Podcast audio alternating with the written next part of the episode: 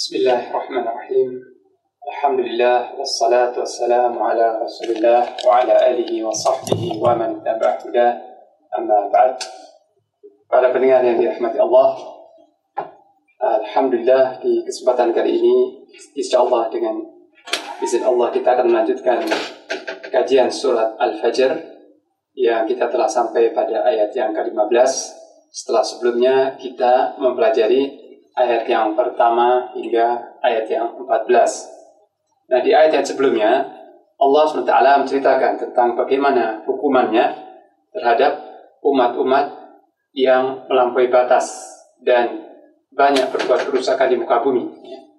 Umat-umat yang uh, durhaka kepada Allah Ta'ala dan melampaui batas mereka sebagai hamba-hamba Allah dan uh, takabur, ya. takabur terhadap wahyu Allah serta mendustakan Rasul yang diutus oleh Allah Ta'ala. Allah menyebutkan tiga contoh di dalam surat ini yaitu kaum Ad, kaum Thamud dan Fir'aun.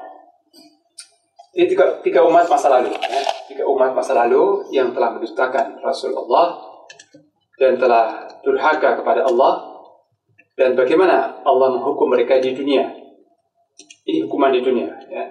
Kaum Ad dibinasakan Allah dengan dengan cara ditiupkan angin yang kencang dan dingin selama tujuh malam delapan hari sehingga membuat kaum Ad yang tubuhnya tinggi-tinggi dan raksasa ini di kaum Ad ini raksasa fisiknya mereka berkelimpangan dan musnah dengan hukuman yang Allah turunkan pada mereka kemudian kaum Samud Allah hukum mereka dengan sa'iqah suara yang dahsyat suara semacam halilintar yang dahsyat yang membuat bumi mereka bergetar dan mereka pun berjatuhan di rumah-rumah, di dalam rumah-rumah mereka sendiri.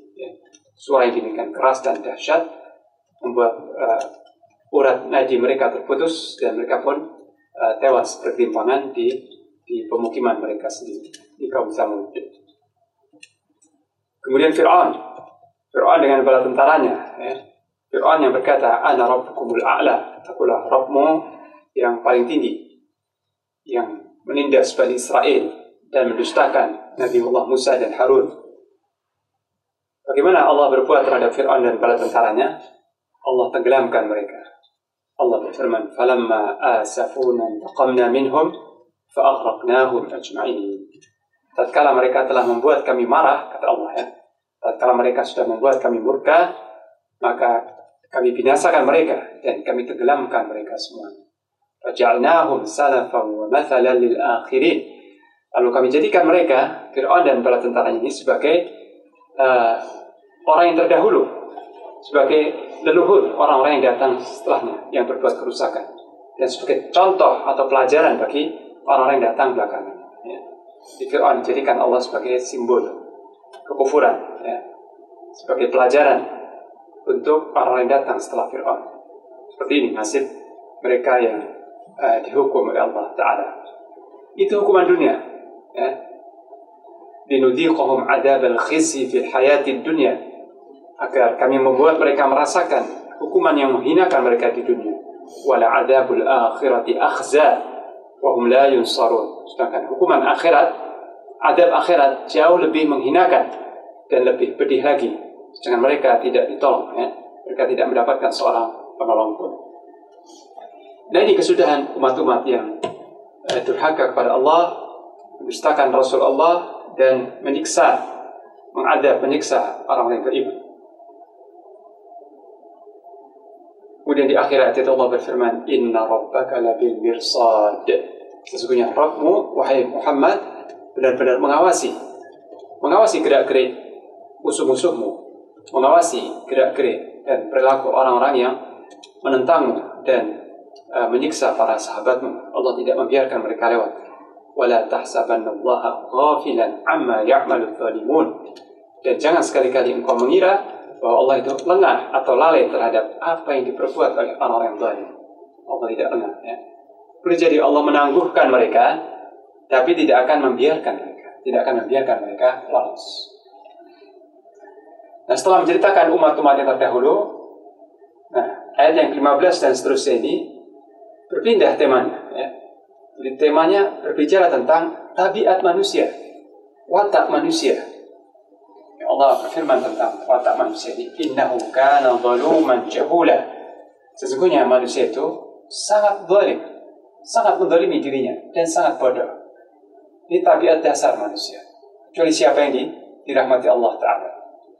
Allah berfirman di ayat yang ke-15 ini A'udhu billahi minasyaitonir rajim فأما الإنسان إذا ما ابتلاه ربه فأكرمه ونعمه فيقول ربي أكرمن وأما إذا ما ابتلاه فقدر عليه رزقه فيقول ربي أهانن Adapun manusia, eh, di manusia yang jauh dari hidayah. Eh. Adapun manusia jika Allah mengujinya, ya, jika Rabbnya mengujinya, mengujinya dengan fa'akramahu, dengan memuliakannya, dan memberikan kelapangan rizki, wa na'amahu, dan memberikan kenikmatan di dunia ini, memberikan berbagai macam kenikmatan. Apa responnya? Fayaqulu Rabbi akraman. Dia akan berkata, Rabbku telah memuliakanku. Ya. Aku telah dimuliakan oleh Rabbku. Ya. Aku diridhai oleh Allah dan aku dicintainya. Jadi dia membuktikan, dia mengambil bukti, mengambil kesimpulan dengan kelapangan rezeki yang diberikan Allah kepadanya, dengan kecukupan dan berbagai macam uh, rezeki yang Allah berikan kepadanya, harta dan sebagainya, dia menyimpulkan bahwa Allah ridho terhadapnya. Dia mulia di sisi Allah dan dia dicintai oleh Allah Taala. Dan sebaliknya, wa amma ida mabtalahu faqadara alaihi rizqah dan adapun jika Allah mengujinya lalu menyempitkan rizkinya ya, disempitkan rizkinya fayaqulu rabbi ahana dia akan berkata Allah menghinakanku ya. Allah membenciku aku di, dibenci dihinakan oleh Allah buktinya aku disempitkan ya diuji dengan kefakiran dengan kemiskinan nah ini tabiat manusia manusia yang jauh dari hidayah, mereka memiliki kelemahan semacam, semacam ini. Keliruan. Kekeliruan dalam tasawur, dalam memandang, ya, dalam menilai sesuatu. Ya. Apa kekeliruan mereka? Kekeliruan mereka itu adalah menjadikan dunia sebagai tolak ukur. Jadikan dunia atau harta sebagai standar kemuliaan atau kehinaan manusia di sisi Allah Subhanahu wa taala. Jadi mereka mengukur atau menganggap kemuliaan manusia di sisi Allah dengan hartanya. Jadi orang yang kaya, orang yang diberi kelapangan, berarti dia dimuliakan Allah. Dan orang yang disempitkan rizkinya, ditakdirkan miskin, berarti dia hina di hadapan Allah. Hina dan rendah di pandangan Allah Subhanahu taala. Ini cara pandang manusia yang salah.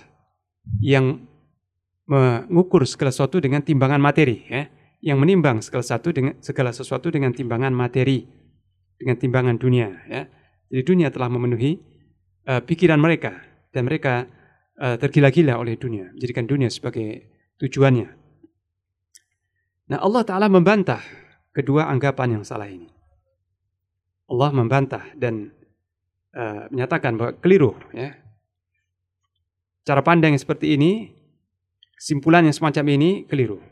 Kalla, sekali-kali tidak benar, keliru. Nah, jadi seolah Allah berkata ya, bahwa orang yang aku lapangkan rizkinya, aku berikan dari berbagai macam kenikmatan dunia, belum tentu dia aku cintai. Belum tentu hamba itu aku muliakan atau aku cintai. Dan orang yang aku uji, seorang mukmin yang aku uji dengan kesempitan rizki dan kefakiran, bukan berarti aku membencinya atau menghinakannya. Tidak. Jadi cinta dan benciku tidak ada kaitannya dengan dunia. Tidak ada sangkut pautnya dengan harta dunia dan sebagainya. Bukan itu. Tapi apa ya Allah? Ya? Apa pertanda cintamu dan pertanda bencimu kepada uh, hamba-hambamu? Nah, pertandanya bahwa Allah uh, jika seorang itu diberi taufik oleh Allah untuk melakukan ketaatan, ya, jadi seorang yang dimudahkan untuk melakukan ketaatan, diberi taufik untuk beramal saleh, untuk ber- berbuat hasanat, maka ini tanda cintanya Allah. Berarti dia dicintai oleh Allah. Karena diberi taufik untuk melakukan ketaatan-ketaatan yang mengundang cinta Allah Ta'ala. Dan sebaliknya, seorang yang tidak diberi taufik oleh Allah, diharamkan dari taufik, dicegah ya. Seorang yang tidak diberi taufik oleh Allah untuk melakukan ketaatan, sehingga dia berat untuk melakukan amal saleh. Berat setengah mati untuk mendirikan salat. Dan kikir, berat setengah mati untuk menginfakkan hartanya kepada fakir miskin, kepada anak yatim. Dan dia jauh dari semua kebaikan, jauh dari ketaatan, jauh dari cahaya dan wahyu Allah Ta'ala. Maka ini orang yang dihinakan Allah. Baik dia orang yang kaya raya atau orang yang miskin. Jika dia dihalangi oleh Allah untuk melakukan ketaatan dan kebaikan, maka ini orang yang dihinakan Allah Ta'ala. Baik dia orang kaya atau orang miskin. Sebaliknya, seorang yang diberi taufik oleh Allah Ta'ala sehingga dia mudah melakukan ketaatan, mudah mendirikan salat, mudah berinfak, ya, mudah melakukan ketaatan yang macam-macam, maka ini orang yang dicintai Allah. Baik dia orang yang kaya raya atau orang yang miskin papa. Ya. Nah, jadi ini pertanda cinta dan bencinya Allah. Bukan diukur dengan harta. Ya. Kenapa demikian? Karena dunia ini di dalam pandangan Allah sangat remeh sekali. Sangat kecil dan tidak ada harganya sama sekali. Bahkan Allah Ta'ala berfirman dalam sebuah ayatnya, "Walaula ayyakuna an-nasu ummatan wahidah لجعلنا لما يكفر بالرحمن لبيوتهم سقفا من فضة ومعارج عليها يظهرون Seandainya, ini Allah berfirman, seandainya bukan karena menghindari agar jangan sampai manusia semua menjadi kafir, jangan sampai manusia menjadi umat yang satu dalam kekafiran, niscaya kami jadikan bagi orang-orang yang kafir kepada Allah itu, rumah-rumah mereka itu, atap-atapnya dari perak. Ya. Atap atau loteng-lotengnya dari perak dan tangga-tangga rumahnya terbuat dari perak. Serta wali buyutihim abwaba wa sururan 'alaiha yattaqiuna wa zukhrufa. Tidak hanya itu pintu-pintu rumahnya pun juga dari perak. Dan kursi-kursi ya, tempat mereka bersandar ya. kursi-kursi yang bagus dan mewah itu dari perak semuanya. Dan tidak hanya itu wa zukhrufa. Dan perhiasan rumah mereka perlengkapan rumah mereka kami berikan dari emas Bukan satu orang kafir, tapi semua orang kafir. Ya. Kalau Allah menghendaki, kalau Allah berkehendak, niscaya orang-orang yang kafir ini semuanya Allah berikan rumah-rumah yang mewah. Rumah-rumah yang dari emas dan perak. Tapi Allah tidak melakukan ini. Kenapa? Karena kelembutan Allah, kasih sayang Allah. Jangan sampai nanti manusia semuanya berbondong-bondong menjadi kafir. Jangan sampai umat manusia semuanya kafir ketika melihat Orang kafir itu dimanja oleh Allah dengan kemewahan dunia. Rumahnya bagus, mewah dan megah. Sehingga orang-orang mukmin itu lemah imannya dan ter terpedaya dengan kemurahan Allah kepada orang-orang kafir sehingga orang yang beriman menjadi kafir. Menjadi kafir semuanya. Ya. Nah, kalau bukan karena Allah menghindari jangan sampai manusia berbondong-bondong masuk dalam kekafiran, niscaya orang-orang yang kafir itu akan diberi oleh Allah rumah-rumah yang mewah yang perabotannya dari emas dan perak. Ini karena hinanya dunia di sisi Allah. Remehnya dunia di dalam pandangan Allah. Tidak ada harganya sama sekali. Bahkan juga dalam sebuah hadisnya Rasulullah sallallahu alaihi wasallam pernah bersabda, "Lau kanatid dunya ta'dilu 'indallahi janaha ba'udah, ma saqallahu kafiran syarbata ma." Seandainya dunia ini, dunia seluruhnya ini ya, dunia dengan benua-benua Eropa dan Amerika dan kekayaan yang melimpah emas perak dan sebagainya Seandainya dunia ini di sisi Allah, di dalam timbangan Allah, itu setara dengan sebelah sayap lalat. Ya. Dunia ini nilainya di sisi Allah sebanding atau setara dengan sebelah sayap lalat, niscaya Allah tidak memberikan kepada seorang kafir satu teguk minuman pun. Ya. Dan kita tahu ya, lalat itu berapa harganya? Lalat tidak ada harganya. Ya. Kemudian bagaimana sayapnya? sayap lalat juga tidak ada harganya. Lalu bagaimana kalau sebelah, bukan sepasang ya, sebelah sayap lalat. Benar-benar tidak ada harganya. Seperti itu nilai dunia di dalam pandangan Allah. Tidak sebanding, tidak setara dengan sebelah sayap lalat. Nah, seandainya dunia ini, dunia dari awal dan akhirnya ini, dalam pandangan Allah setara, sebanding dengan sebelah sayap lalat, maka Allah akan mencegah orang-orang kafir dari seteguk minuman pun. Gak dikasih minuman. Tapi karena dunia nggak ada nilainya, Maka orang kafir dibuai oleh Allah dengan kenikmatan, rizki, anak-anak yang banyak, usaha yang maju, uh, makanan, minuman yang lezat dan sebagainya. Ya. Mereka berpuas-puas di dunia. Karena memang dunia ini tidak ada harganya di dalam pandangan Allah. Jadi Allah memberikan dunia ini kepada orang-orang yang dicintai dan yang dibencinya. Di dunia ini Allah berikan kepada orang-orang yang dicintai dan dibencinya. Karena ini bukan ukuran kemuliaan di sisi Allah Subhanahu wa taala. Juga Allah SWT menceritakan dalam surat Al-Qasas tentang bagaimana Qarun, seorang yang konglomerat, seorang kaya raya yang kafir di zaman Nabi Musa alaihissalam. Ya. Allah uji Qarun dengan berbagai macam kekayaan, dengan dilapangkan rizkinya dan diberikan harta dunia yang banyak. Sampai-sampai kunci-kunci gudang kekayaannya itu sangat berat dipikul oleh sekelompok laki-laki yang kuat. Ma inna mafatihahu latanu'u bil usbati ulil quwwah. Jadi kunci-kunci gudang kekayaannya itu sangat berat dipikul oleh sekelompok laki-laki yang kuat.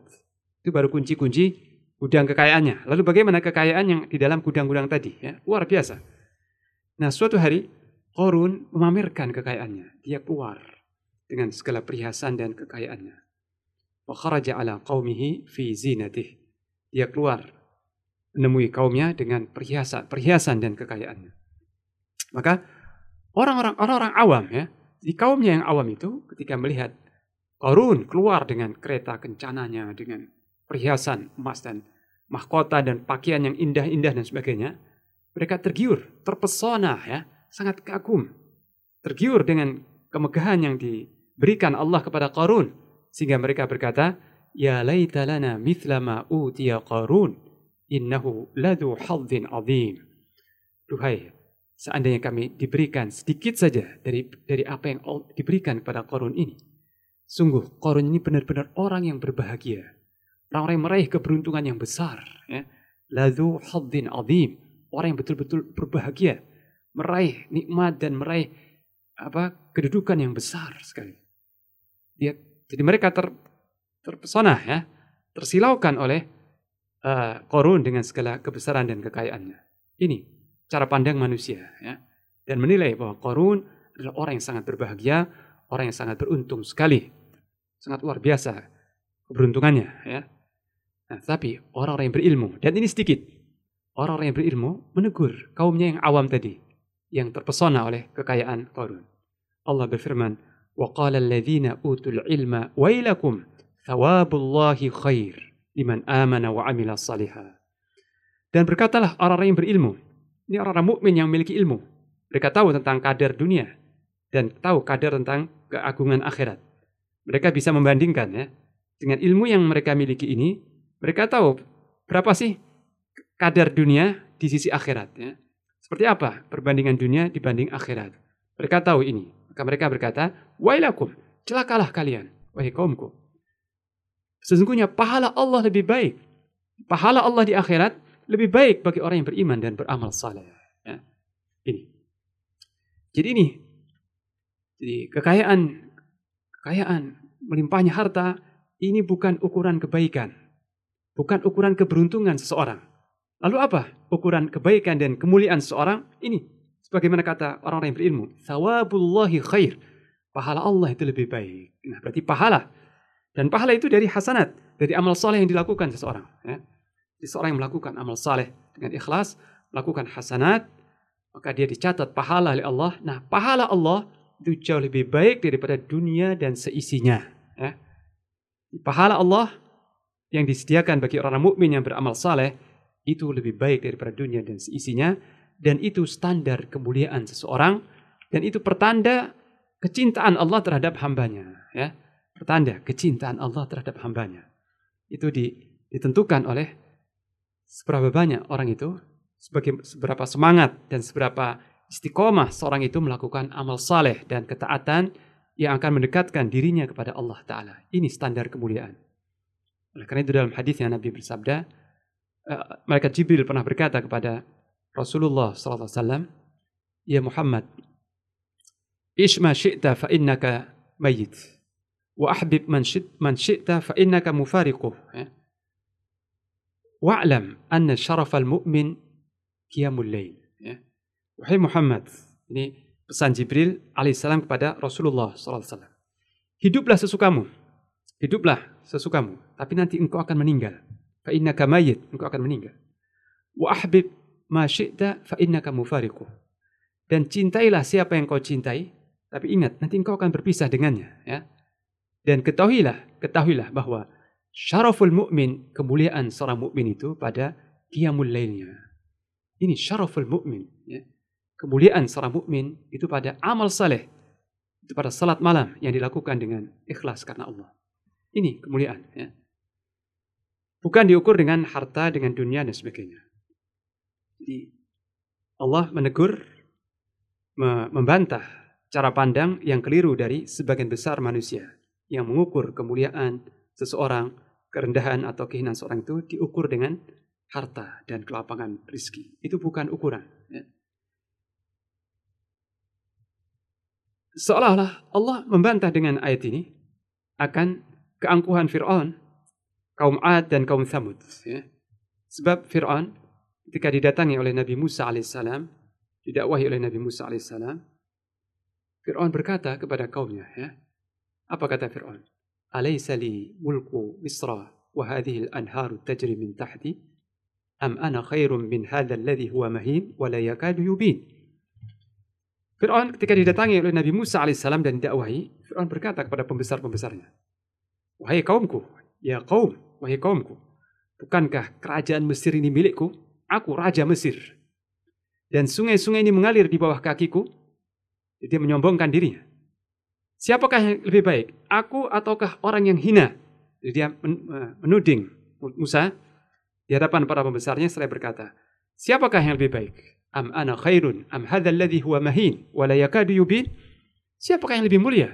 Akukah atau orang yang terhina yang kalau bicara saja tidak jelas? Ya. Falaula falaula ulqi alaihi aswiratum min dhahab. Kenapakah kalau benar Musa ini utusan Allah, dia tidak diberikan gelang-gelang dari emas. Dan Fir'aun ketika itu memakai gelang-gelang dari emas ya, dan segala perhiasan, mahkota dan sebagainya. Dia berkata, kalau benar Nabi Musa ini utusan Allah, kenapa tidak diberi oleh Allah gelang-gelang dari emas seperti aku? Ya. Kenapa dia miskin dan dari Bani Israel yang ter, ter, terhina, tidak tidak memiliki harta dan kerajaan, sedangkan Mesir seluruhnya milikku dan sungai-sungai Nil mengalir di bawah kakiku. Di Fir'aun membanggakan kerajaan dan kekayaannya ketika didakwahi oleh Nabi Musa alaihissalam. Dan seperti itu pula para nabi. Ya. Nabi Nuh alaihissalam misalnya, ketika berdakwah kepada kaumnya, kaumnya berkata, Wahai Nuh, engkau ini tidak ada yang mengikutimu kecuali orang-orang orang-orang yang miskin di antara kami. Ma tabi'uka illa aradhiluna ra'i. Aku tidak melihat engkau kecuali diikuti oleh orang-orang yang orang-orang rendahan di antara kami yang dangkal cara berpikirnya. Karena mereka melihat para sahabat Nabi Nuh alaihissalam adalah orang-orang yang lemah, orang-orang yang miskin. Maka mereka menyombongkan diri mereka. Begitu pula kaum Quraisy.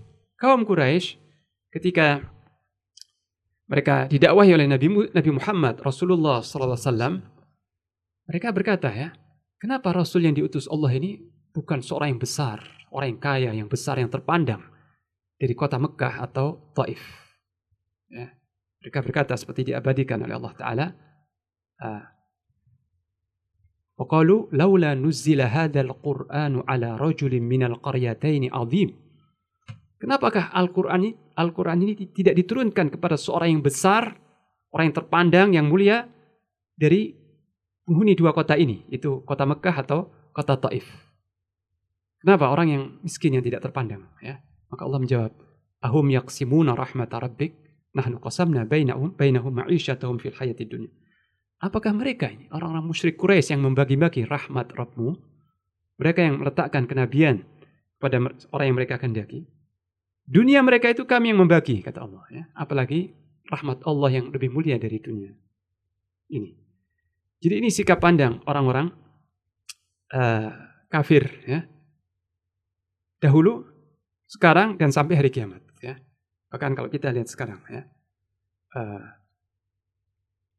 bangsa-bangsa yang kafir di Amerika dan di Eropa, ya, umat-umat kafir di Eropa dan Amerika, mereka memandang rendah umat Islam yang miskin menurut mereka ya, dan terbelakang. Perekonomiannya mundur, miskin, kumuh kalau bahasa bahasa bahasa kita ya. Jadi umat Islam ini dipandangan orang-orang kafir kumuh, umat yang kumuh dan terbelakang yang mundur. Sedangkan Barat itu maju dalam segala hal. Nah mereka memandang sebelah mata kepada agama Islam, rendahkan Islam, karena melihat umat Islam ini umat yang terbelakang dan mundur. Dan mereka menganggap ya, kemajuan yang mereka raih, kekayaan, kemakmuran yang mereka dapatkan, itu pertanda bahwa mereka di atas kebenaran. Ya. Mereka menganut agama yang benar, dan Allah ridho terhadap mereka. Ini cara pandang manusia sejak dahulu, sekarang, dan sampai akhir zaman. Selalu mengukur kebenaran dan kebatilan itu dari kacamata dunia mengukur kemuliaan dan kerendahan manusia dari kacamata dunia atau standar materi. Nah, ini cara pandang yang keliru. Allah membantah ini. Ya. Kalla, sekali-kali tidak seperti itu. Dan juga di ayat ini Allah menggunakan kata ibtalahu rabbuh. Ya. Fa'amal insanu idha mabtalahu rabbuh. Adapun manusia, jika Allah mengujinya, ya, mengujinya. Mengujinya dengan kekayaan, dengan kelapangan, dan ketika disempitkan rizkinya juga ibtalahu faqadara alaihi rizqah. Allah mengujinya dan menyempitkan rizkinya. Berarti kedua-duanya ujian. Ya. Jadi seorang yang diberi kekayaan dan harta yang melimpah, itu diuji oleh Allah. Allah mengujinya. Dan Allah tidak melihat apakah dia bersyukur. Apakah hamba ini bersyukur dan semakin dekat kepada Allah. Atau kufur nikmat. Ya. Dan orang yang di, diuji dengan orang yang disempitkan rizkinya juga diuji oleh Allah. Allah mengujinya dan Allah tidak melihat apakah dia bersabar atau menggerutu atau murka terhadap takdir Allah Ta'ala dan ber berburuk sangka kepada Allah Ta'ala. Ini. Ya. Jadi, uh, kedua-duanya ujian. Kesehatan, ujian. Penyakit juga ujian. Kekayaan ujian, kemiskinan ujian. Jadi semua manusia diuji oleh Allah.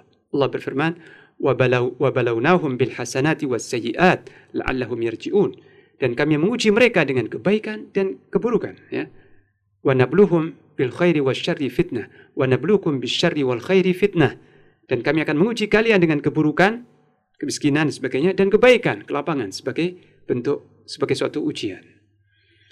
Nah jadi jika ini prinsip ya atau kaidah ya jadi jika keadaan seseorang itu keadaan seseorang itu baik dia dalam kelapangan atau kesempitan baik dalam kondisi sehat segar bugar atau sakit terbaring di di atas pembaringannya ya dalam kondisi apa pun, ya, jika kondisinya itu membuat dia semakin dekat kepada Allah, dia semakin apa?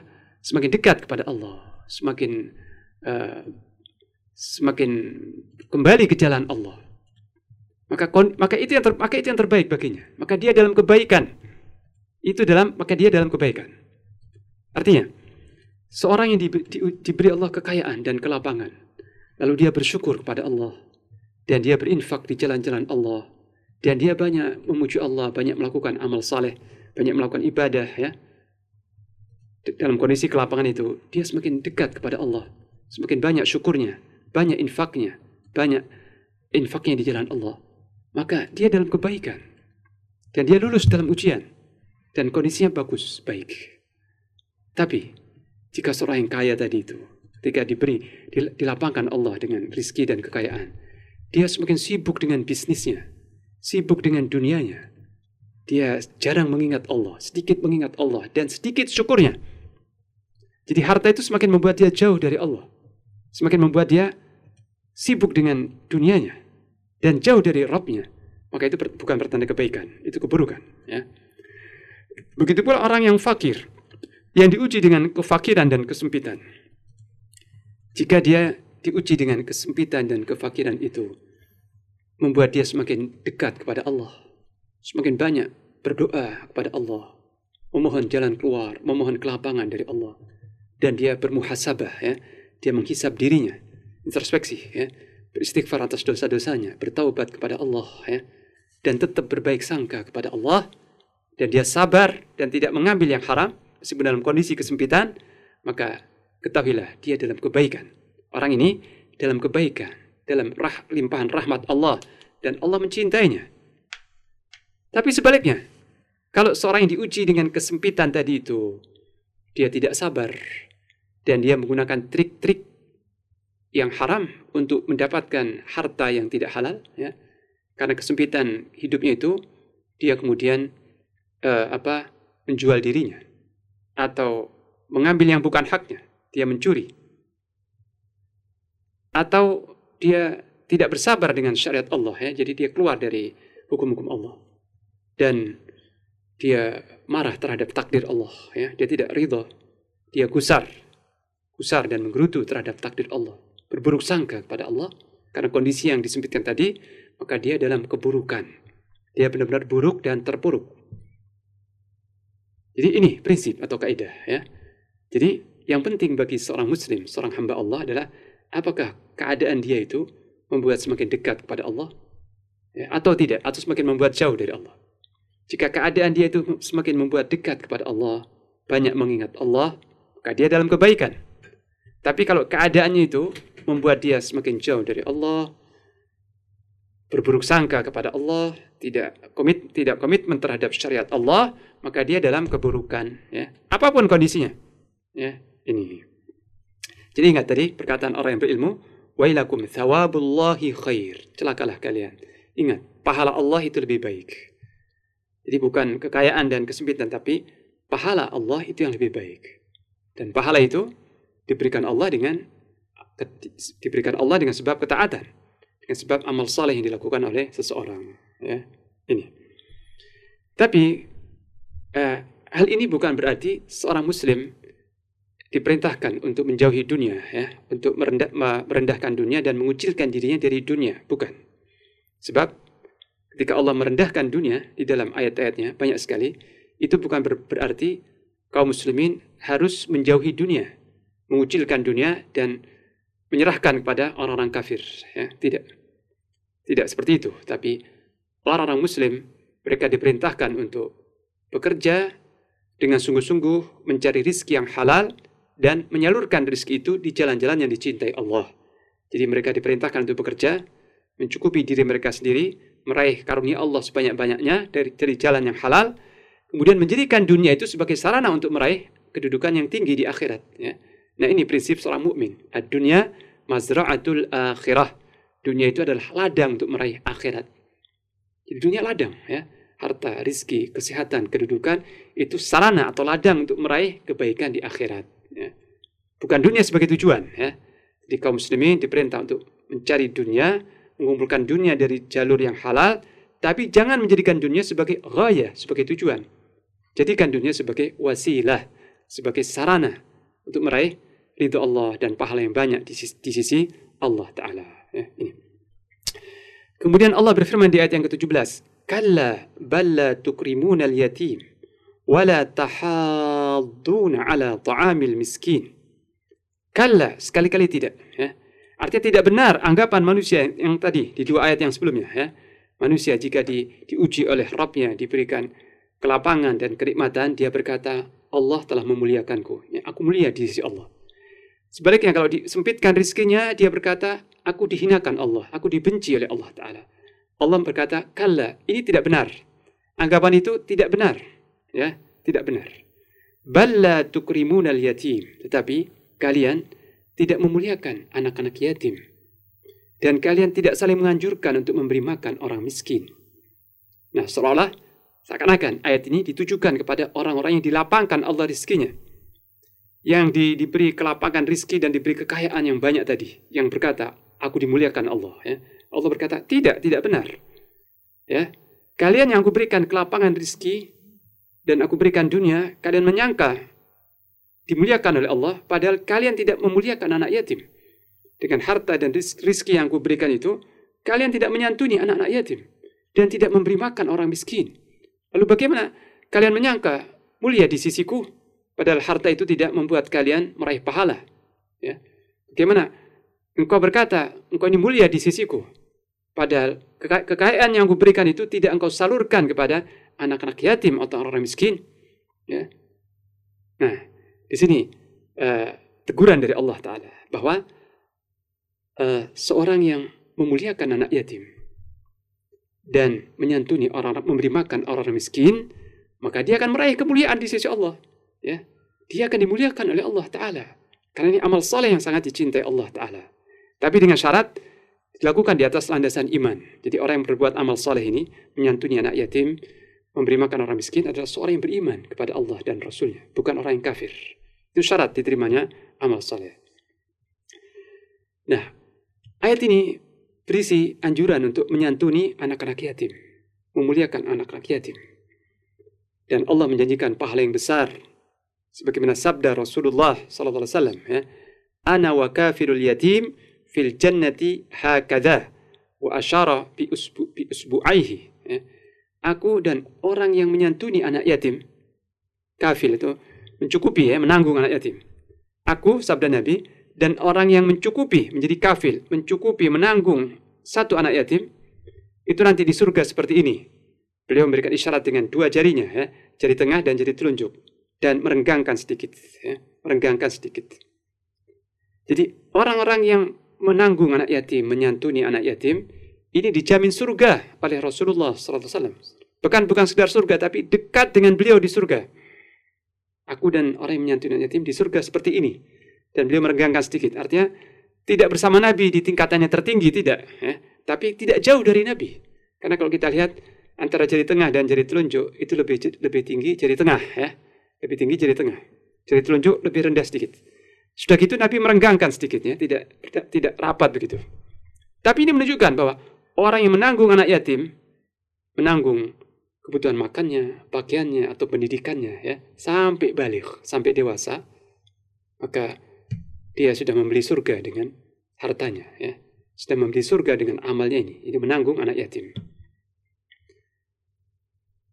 Dan sekarang uh, di Gaza ya di Palestina itu ada 200 ribu lebih ya anak-anak yatim selama tiga bulan ini ya anak-anak yatim yang kehilangan orang tuanya kehilangan orang-orang yang menyantuninya yang mencintainya ratusan ribu anak-anak yatim di Gaza. Belum lagi di belahan bumi yang lain.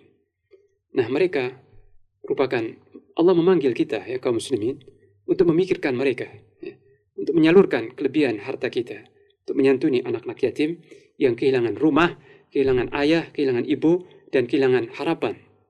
Kecuali Allah, kecuali Allah Taala kemudian kita menyantuni mereka. Ya. Jadi jangan biarkan anak-anak yatim, baik yang di sekitar kita atau yang jauh dari kita suram masa depannya ya mereka nggak punya harapan nggak mampu sekolah nggak mampu mencukupi kebutuhan sehari-harinya ya menjadi anak-anak terlantar ya tidak boleh ya fardu kifayah fardu kifayah di pundak-pundak kaum muslimin untuk memperhatikan anak rakyat yatim jangan sampai mereka terlantar atau bahkan disantuni oleh umat-umat di luar Islam sehingga menjadi sehingga mereka menjadi Kristen gara-gara umat Islam tidak memikirkan dan tidak peduli dengan mereka. Juga wala tahaduna ala ta'amil miskin. Dan kalian tidak saling menganjurkan untuk memberi makan orang miskin. Juga ayat ini memberikan anjuran, menekankan agar kita peduli terhadap orang-orang miskin yang untuk makan saja susah. Ini orang-orang yang tidak mendapati sesuap atau dua suap nasi. Ya, yang kelaparan. Yang melewatkan malamnya dengan lapar. Jadi sepanjang malam kelaparan. Ini kewajiban kaum muslimin untuk memperhatikan mereka. Jadi paling yang harus paling dicukupi adalah bahan makanan, sembako. Bukan berarti yang lain tidak perlu, tapi ini dulu, ini kebutuhan yang paling mendesak. Kebutuhan yang paling darurat itu makanan. Jangan sampai mereka kelaparan. Ini, bahkan dalam sebuah hadis yang Nabi bersabda sallallahu alaihi wasallam, tidaklah beriman, ya, tidak beriman kepadaku, ya. Siapa yang bermalam hari dalam keadaan kenyang, sementara tetangganya bermalam dalam keadaan lapar dan dia tahu itu. Ya, ini jadi seorang muslim jika tetangganya semalam itu kelaparan dan dia tahu kondisi tetangganya, dia tidak peduli, maka orang ini tidak beriman kepada Rasulullah Sallallahu Alaihi Wasallam. Ya.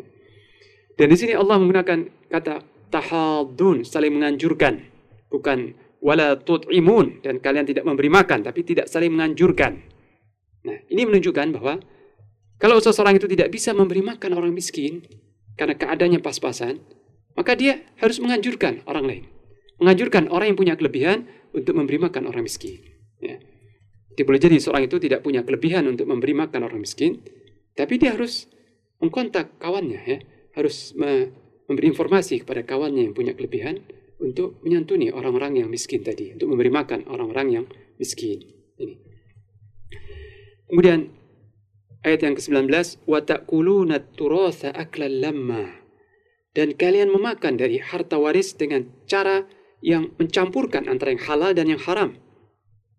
Jadi kalian mengambil bagian dari harta waris itu dengan cara yang tidak syar'i. Kalian tidak hanya mengambil bagian kalian saja, tapi kalian juga rakus mengambil apa yang bukan bagian kalian.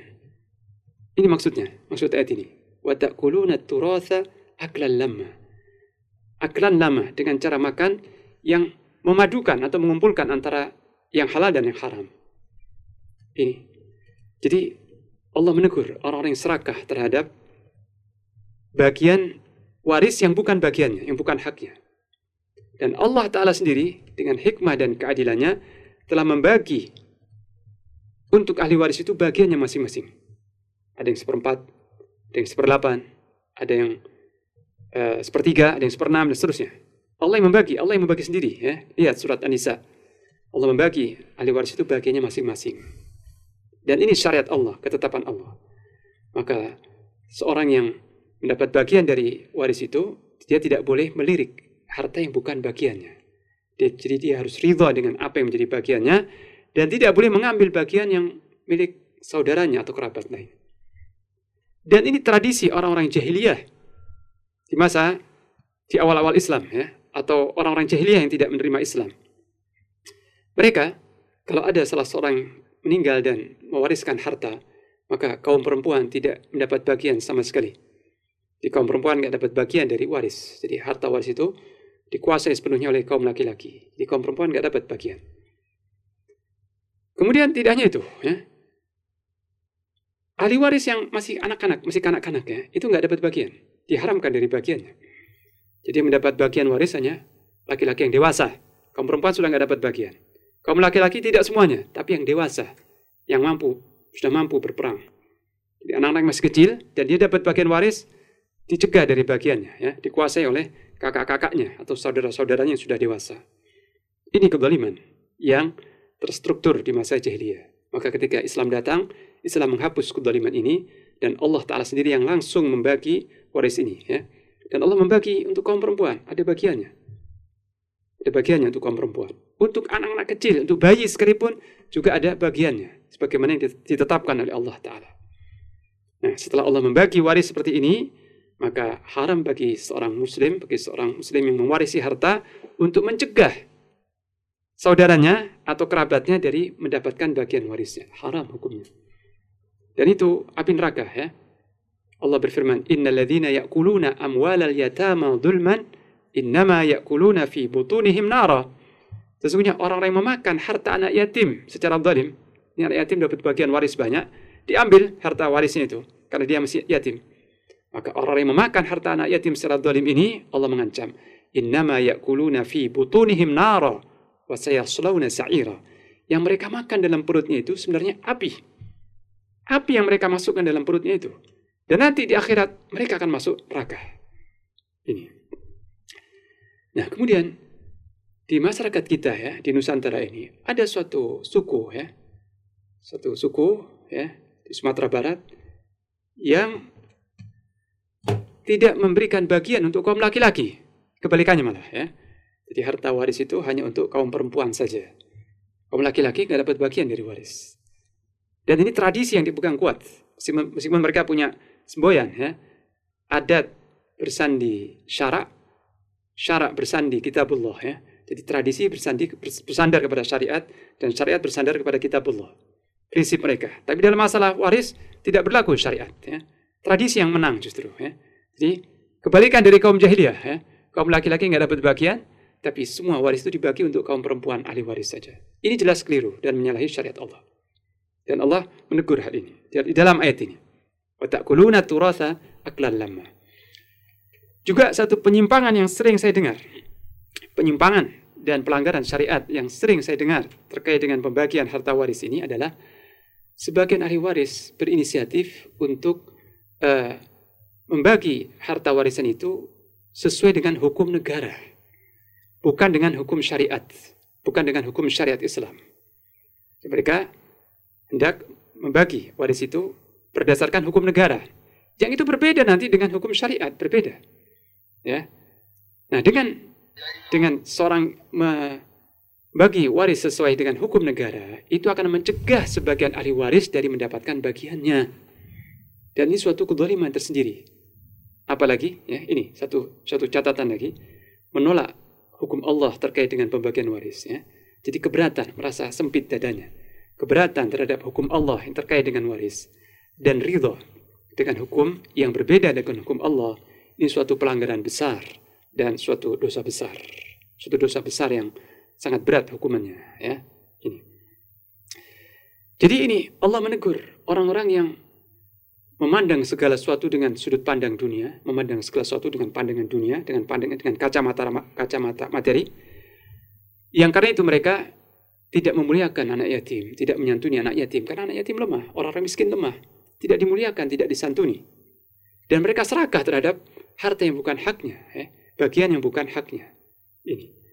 Nah setelah itu Allah berfirman, وَتُحِبُّونَ الْمَالَ حُبًّا جَمًّا Dan kalian mencintai harta dengan kecintaan yang kuat. Kalian mencintai harta dengan kecintaan yang kuat. Nah, ini sebenarnya motivasi, ini sebenarnya rahasia atau sebab ya. Ini sebabnya kenapa mereka tidak memuliakan anak yatim, tidak tidak memberi makan orang miskin dan mengambil harta yang bukan haknya. Itu semua karena penyakit ini dalam hatinya. Ada penyakit yang bersarang di dalam hatinya yaitu hubbud dunia mencintai dunia dengan kecintaan yang kuat, mencintai harta. Ya. Nah, adapun sekedar mencintai harta, ya, sekedar seorang itu mencintai harta, senang jika hartanya bertambah dan ingin kaya, ini tabiat manusia dan tidak dicela. Karena Allah berfirman, "Zuyina lin-nasi hubbus syahawati minan nisa wal banin wal qanatiril muqantarah minadh dhahabi wal fiddah." Dijadikan indah dalam pandangan manusia, ini semua manusia kecintaan terhadap hal-hal yang menyenangkan hawa nafsunya. Seperti istri-istri, anak-anak, dan harta yang banyak berupa emas dan perak, dan seterusnya di akhir sampai akhir surat itu, akhir ayat tadi. Ini Allah yang menjadikan manusia mencintai itu semua. Ya. Dan itu tabiat manusia. Tapi yang di, di, dikecam oleh Allah, ya, yang dicela oleh Allah bukan sekedar hubbul mal. Bukan mencintai harta, tapi hubban jamma mencintai harta dengan hubban jamma, kecintaan yang overdosis, ya. kecintaan yang kebablasan, mencintai dunia dengan kecintaan yang kuat, ini yang dicela, dan ini sumber malapetaka. Ya.